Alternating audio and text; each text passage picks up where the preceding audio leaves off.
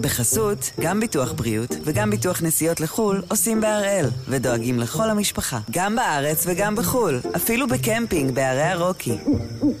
כן, גם שם, כפוף לתנאי הפוליסה וסייגיה ולהנחיות החיתום של החברה.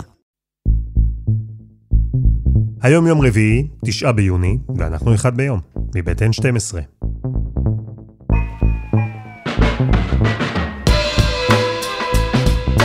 אני אלעד שמחיוף, ואנחנו כאן כדי להבין טוב יותר מה קורה סביבנו, סיפור אחד ביום, כל יום.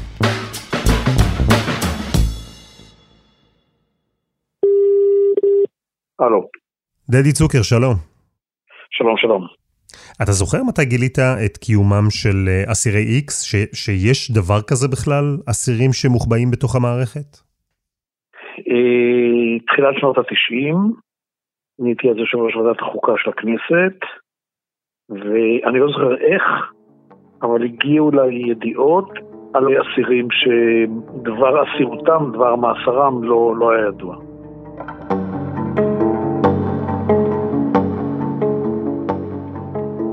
היית אז חבר כנסת מטעם אה, מרץ, חבר בקואליציה, והתחלת סוג של חקירה בנושא הזה, מה, מתוך סקרנות?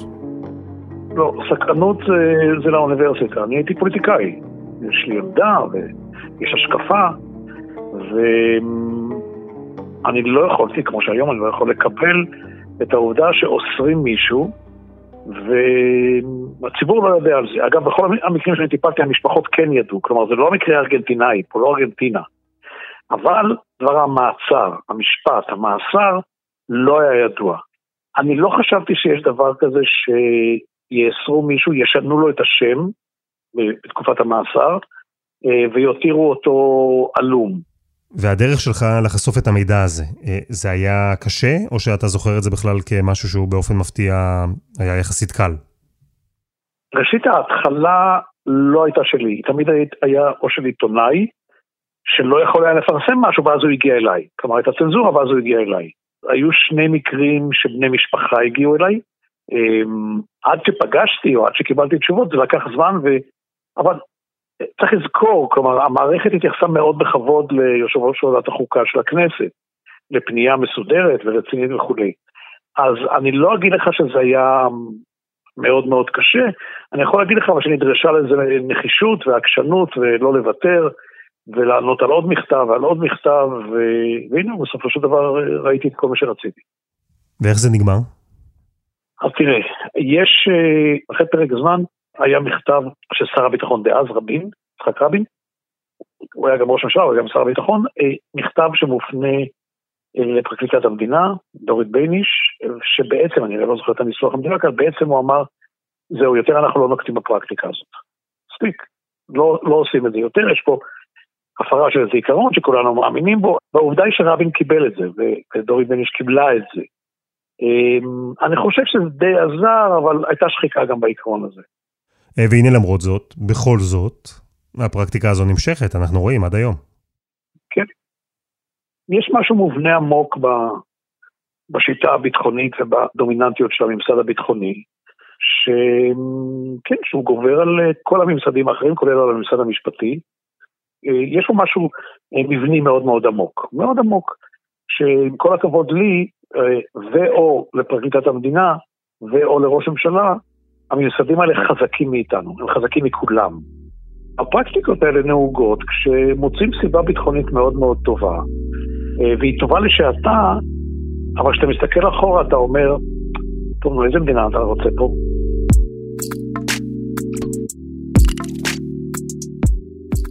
דדי צוקר, תודה רבה. תודה רבה. אז הפעם אנחנו עם הצצה לעולם מקביל. זה עולם שאם אנחנו בכלל שומעים עליו, זה רק אם משהו ממש השתבש. עולמם של אסירי איקס. קצין המודיעין שנמצא מת בתא בכלא והוביל לחרושת שמועות וחקירה, הוא ממש לא לבד. הוא רק האחרון בשרשרת ארוכה של סוכני ביון או חברי מערכת הביטחון, אנשים שסרחו, נתפסו ונעלמו. רק כדי להתגלות אחר כך, לפעמים הרבה אחר כך, בתוך בתי הכלא.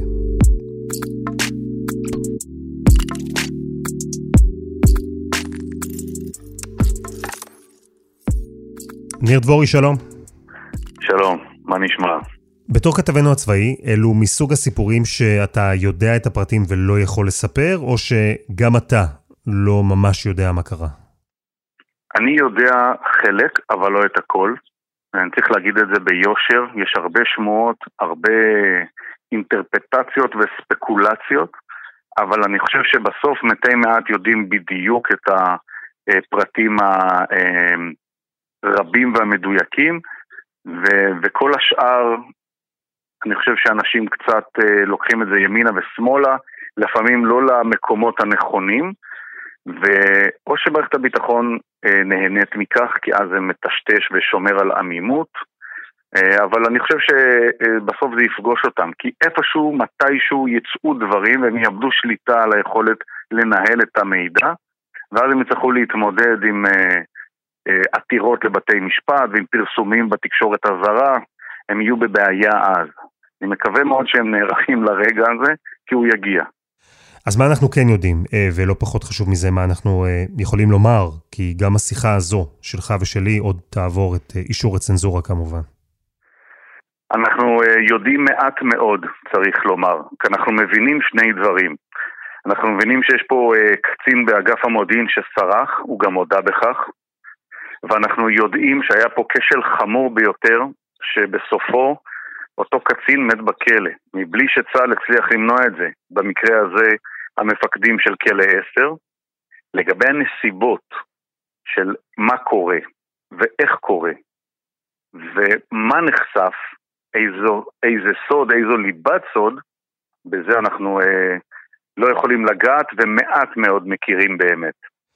ולמרות שהצבא ניסה לפזר את הערפל מעט, אה, והוציא הודעה מאוד חריגה, שבה נאמר שאותו קצין פגע בביטחון המדינה, אבל לא שיתף פעולה עם גורם עוין או זר, ולא עשה את זה ממניעים כלכליים או לאומיים, למרות כל הדברים האלה, אה, התחילו גלים של שמועות על מה הוא עשה ואיך הוא מצא את מותו בכלא.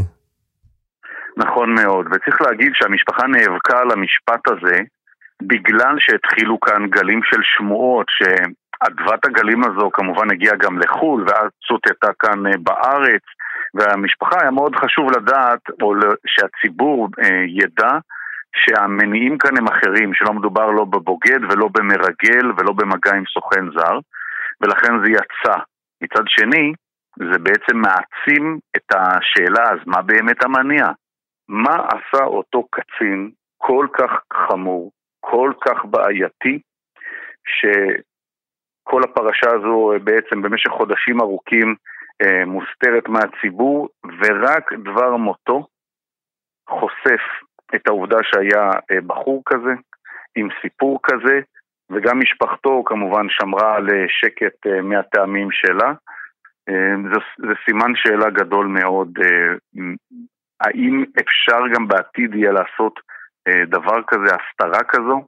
אה, והאם זה נכון בכלל יהיה לעשות הסתרה כזו בעתיד. ובסוף, אם נשים רגע בצד את הפרשייה הביטחונית, אה, קרתה פה תקלה גדולה. כי אסיר לא אמור למות בכלא בשום צורה, לא משנה מה הוא עשה אה, ומה הוביל אותו לשם.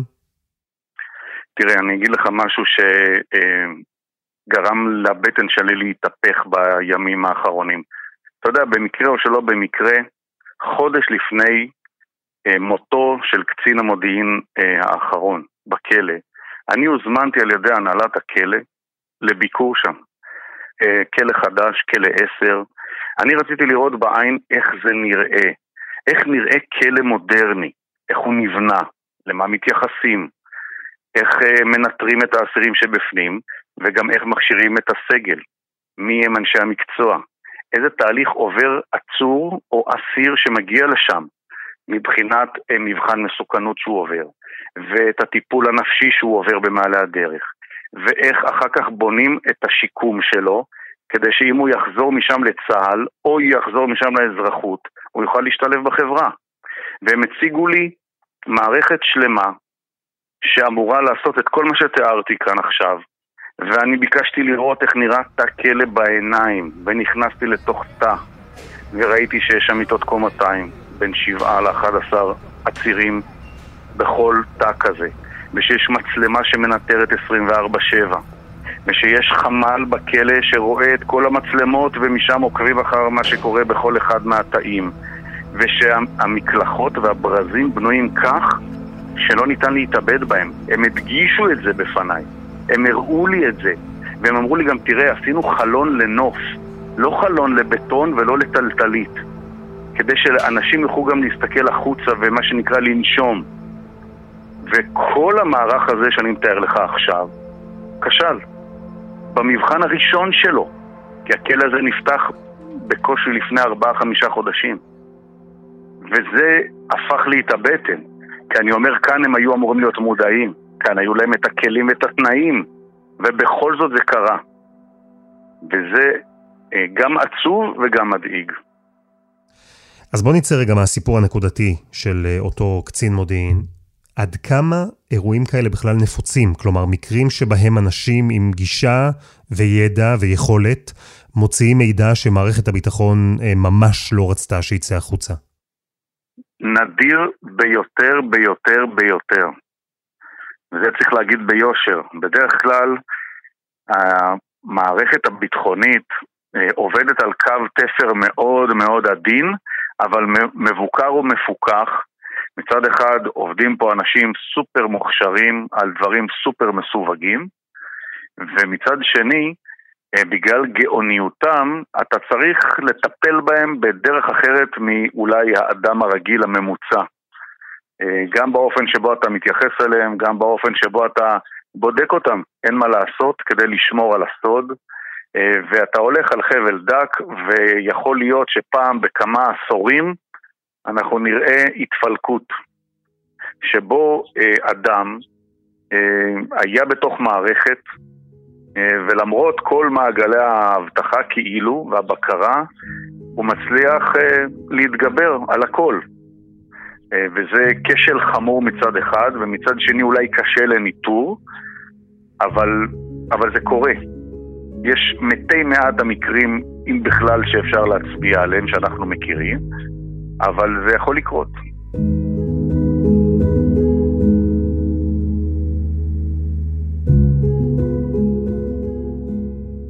אז מקרה כזה, שבו איש אחד מצליח לעקוף את כל המערכת, את כל הבלמים, את כל המנגנונים, המקרה הזה הוא מאוד נדיר, אבל הוא קורה.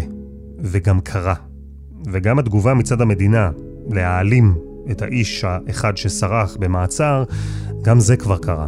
האסיר X הוא בעצם לא אדם אחד, אלא כמה. ונתחיל כהרגלנו מההתחלה.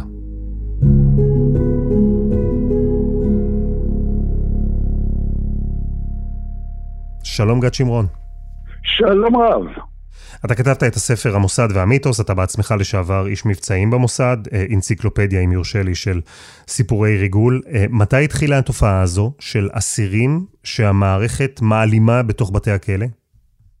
ה prototype שנתן גם את השם הגנרי של האסיר מתא X התרחש בשנות החמישים עם בחור בשם מרדכי קדר, פושע, אה, פשוט פושע מחדרה, אה, שהתחיל בתור סתם פושע קטן, ועם הזמן גם התפתח והפך לשודד אה, בנקים, אבל איכשהו הצליח להתחמק מכל הסיפורים האלה והוא ישב בכלא על עבירות קטנות.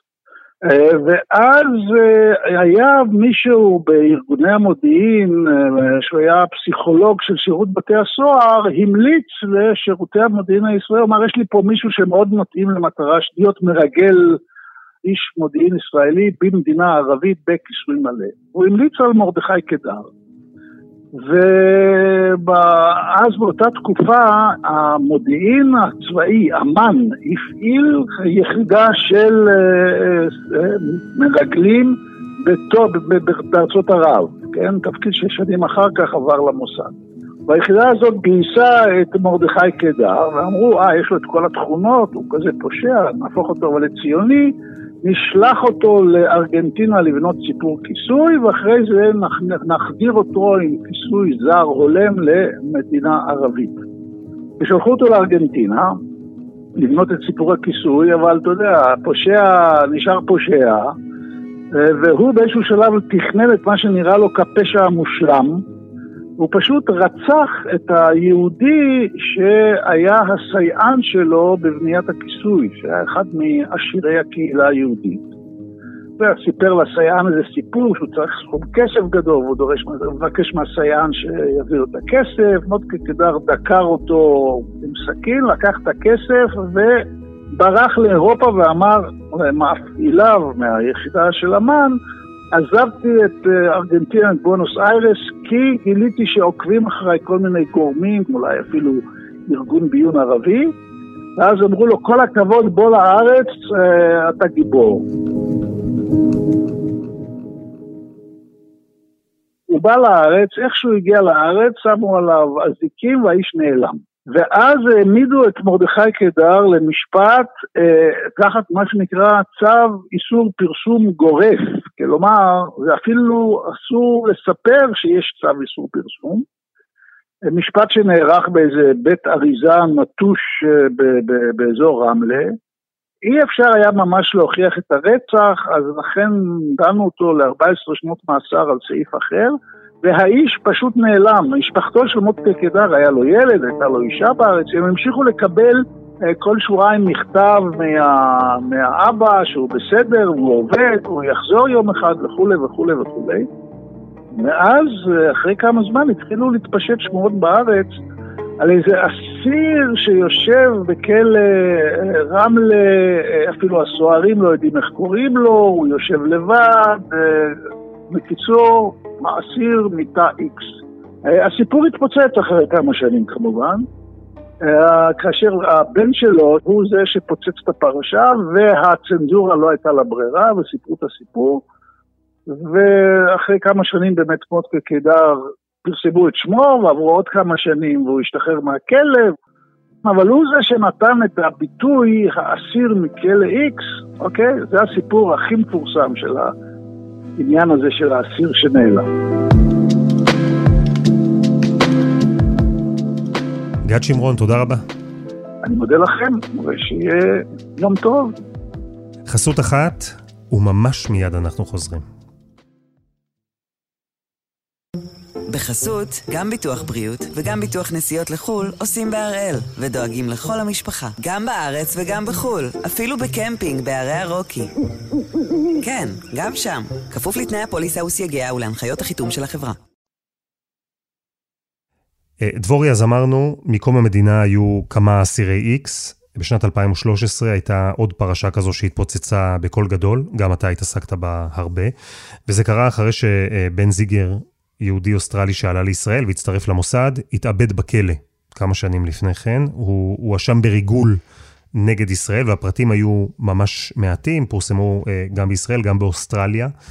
ובעצם לא רק שלא ידעו בזמן אמת שהוא מת, ומה שמו, בישראל אפילו לא חשפו שיש אסיר כזה, לא פורסם שהוא בכלל קיים. וכל ההליך נגדו, גם המשפט, ואפילו בתקופה שבה הוא היה בכלא, כל זה קרה תחת זהות בדויה, כאשר הוא תחת שם אחר. בעצם עד שהוא לא אה, מתאבד בכלא, אף אחד לא יודע שהיה איש כזה, אף אחד לא יודע מה קרה לו ומה היה, אה, אה, מה היה איתו ומה הביא אותו אל הכלא הישראלי. What was the identity of a mysterious prisoner in one of Israel's toughest jails, and why the secrecy behind his extraordinary incarceration? There are many inside and outside Israel who remain deeply concerned about the case of prisoner X.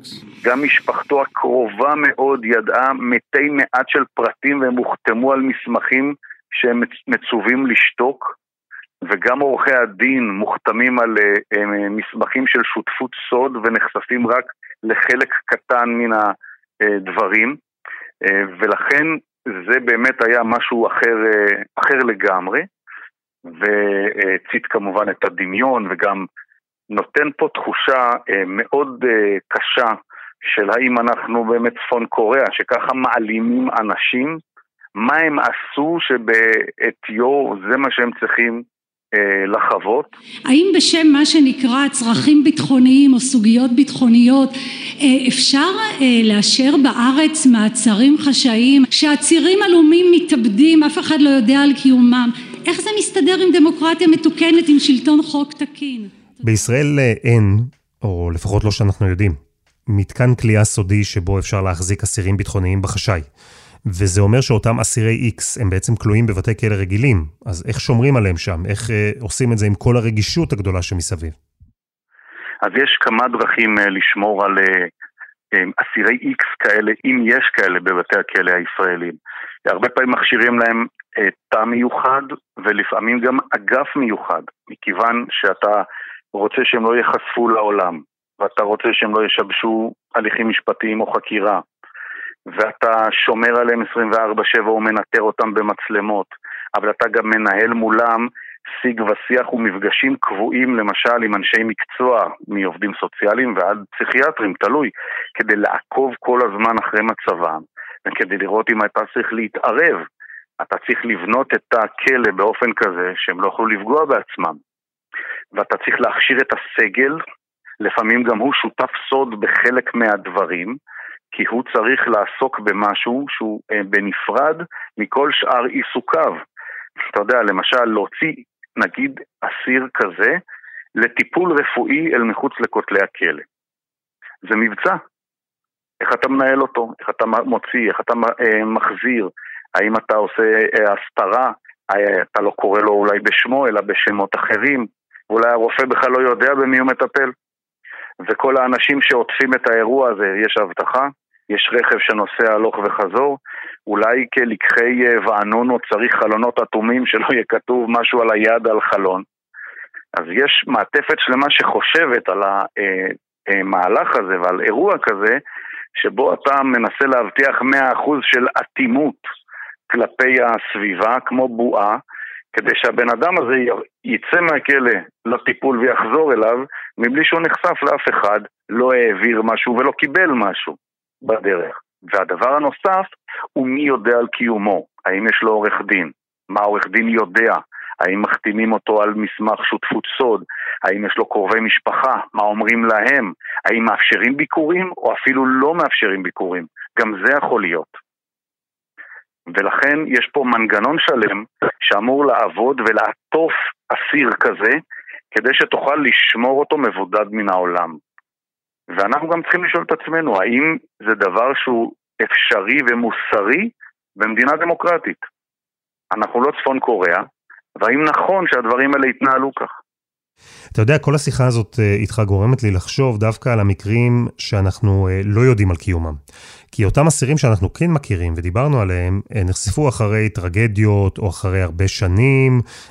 אפשר להניח שיש עוד מקרים כאלה, אפילו עכשיו, של אסירי איקס, שפשוט לא שמענו עליהם. אתה יודע, אני ישבתי אה, בעבר מול אה, בכיר מאוד אה, בשב"כ. ואני שאלתי אותו, תגיד, זה היה לפני uh, כבר חודשים רבים, אני שאלתי אותו, תגיד, יש עוד אסירי איקס במדינת ישראל? הוא אמר לי, אני לא יכול להתייחס. אז קיבלת תשובה לשאלה? Uh, בערך. פחות ממה שרציתי, אבל קיבלתי. uh, אז אם נחזור לסיפור של קצין המודיעין שכל המדינה מדברת עליו בימים האחרונים, המערכת הייתה יכולה לנהוג אחרת?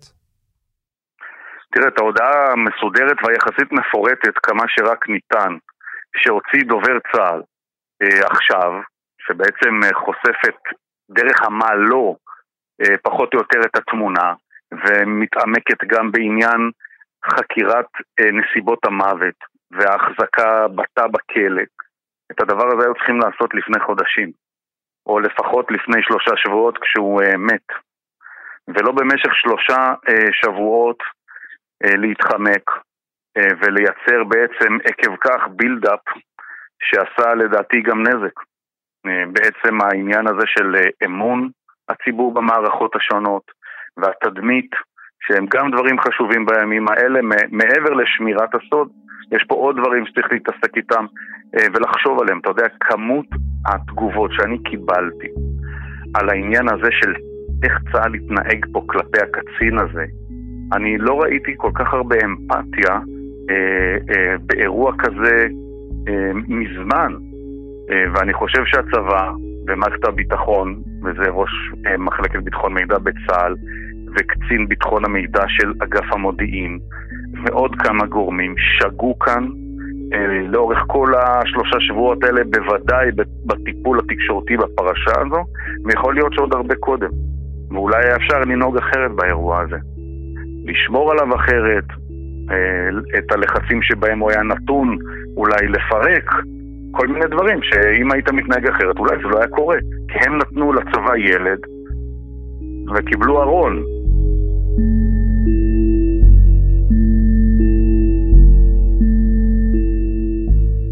ניר דבורי, תודה רבה. תודה אלעד, בתקווה לימים שקטים.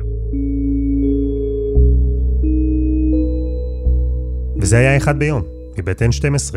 אפשר למצוא אותנו ב-N12, בכל אפליקציות הפודקאסטים וגם בפייסבוק. יש לנו שם קבוצה, אחד ביום, הפודקאסט היומי.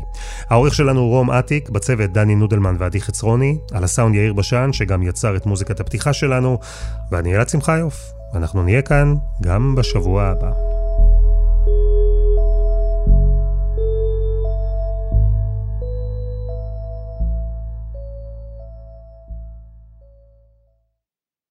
בחסות, גם ביטוח בריאות וגם ביטוח נסיעות לחו"ל עושים בהראל, ודואגים לכל המשפחה, גם בארץ וגם בחו"ל, אפילו בקמפינג בערי הרוקי. כן, גם שם, כפוף לתנאי הפוליסה וסייגיה ולהנחיות החיתום של החברה.